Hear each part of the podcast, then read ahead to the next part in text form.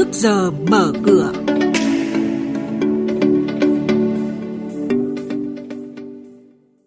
Thưa quý vị và các bạn, chuyên mục trước giờ mở cửa có những thông tin đáng chú ý sau đây. Xem xét tái cấp vốn cho những dự án công trình có tính lan tỏa. Ngân hàng nhà nước xếp hạng cao nhất trong chỉ số công khai ngân sách quốc gia. Savico lên kế hoạch phát hành hơn 8,3 triệu cổ phiếu. Nhận định thị trường hàng hóa thế giới. Và ngay sau đây biên tập viên Hà Nho và Bá Toàn sẽ thông tin chi tiết. Vâng thưa quý vị và các bạn, Thống đốc Ngân hàng Nhà nước khẳng định sẽ tiếp tục chỉ đạo các tổ chức tín dụng triệt để tiết giảm chi phí giảm lợi nhuận để giảm lãi suất cho vay, xem xét sớm sửa đổi thông tư 01 theo hướng gia hạn thời gian cơ cấu nợ đến cuối năm nay. Đặc biệt sẽ có giải pháp mạnh hơn về chính sách tiền tệ như tái cấp vốn cho những dự án công trình có tác động lan tỏa để hỗ trợ phát triển các khu vực kinh tế trọng điểm cũng như hỗ trợ tăng trưởng từ nay đến cuối năm. Trung tâm Phát triển và Hội nhập phối hợp với Viện Nghiên cứu Kinh tế và Chính sách vừa công bố chỉ số công khai ngân sách quốc gia của Việt Nam và chỉ số công khai ngân sách bộ cơ quan trung ương của năm 2019. Ngân hàng Nhà nước Việt Nam có thứ hạng cao nhất trong bảng xếp hạng chỉ số công khai ngân sách bộ cơ quan trung ương 2019 với 73,17 điểm. Điều này cho thấy Việt Nam đã đạt được những tiến bộ về công khai minh bạch ngân sách cấp quốc gia và cấp bộ, ngành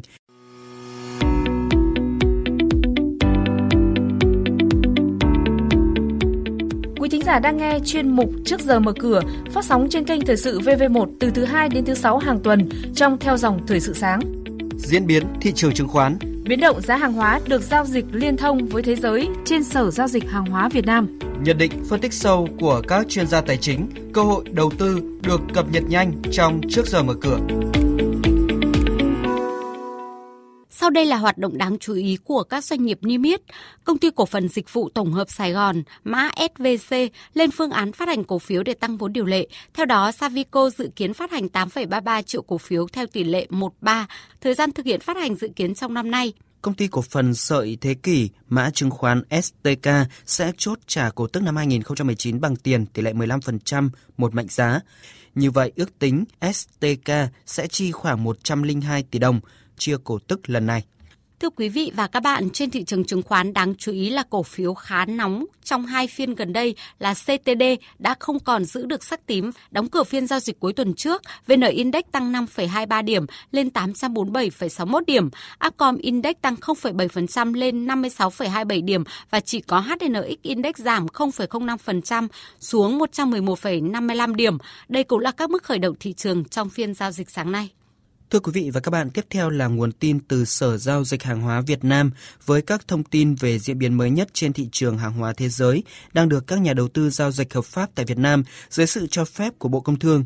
Chuyên gia phân tích hôm nay sẽ là bà Nguyễn Thị Minh Trang, đại diện thành viên kinh doanh hữu nghị với mã số 001 của Sở Giao dịch Hàng hóa Việt Nam.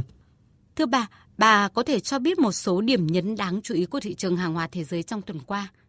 Trong tuần trước, Hầu như toàn bộ các loại hàng hóa đang được giao dịch tại Sở Giao dịch Hàng hóa Việt Nam đều đóng cửa trong sắc xanh. Nhóm các mặt hàng nông sản trên sàn CBOT dù xuất hiện tâm lý chốt lời trước kỳ nghỉ lễ quốc khánh Mỹ, nhưng vẫn đóng cửa tuần với các mức tăng mạnh nhất trong vài tháng qua. Đáng chú ý là giá ngô kỳ hạn tháng 9 tăng gần 8% do diện tích gieo trồng mùa vụ ngô 2020 bị giảm đi 5% so với kỳ vọng ban đầu.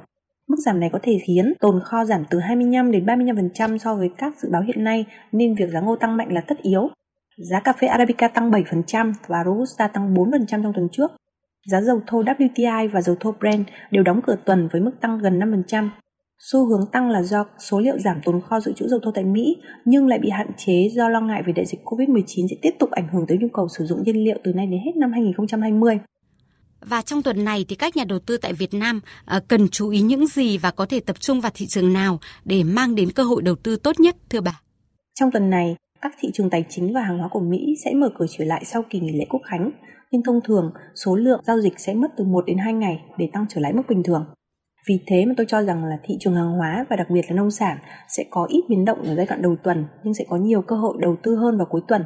Các số liệu diện tích gieo trồng tại Mỹ thấp hơn kỳ vọng cùng với lo ngại về tình hình hạn hán đang diễn ra đối với các mùa vụ đậu tương, ngô và lúa mì sẽ vẫn là những yếu tố hỗ trợ giá các mặt hàng này đi lên trong thời gian tới.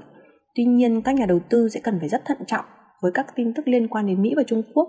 Bất kỳ căng thẳng nào có nguy cơ bùng phát trở thành chiến tranh thương mại giữa hai quốc gia này cũng sẽ khiến giá của nhóm mặt hàng nông sản quay đầu giảm mạnh. Vâng, xin cảm ơn bà.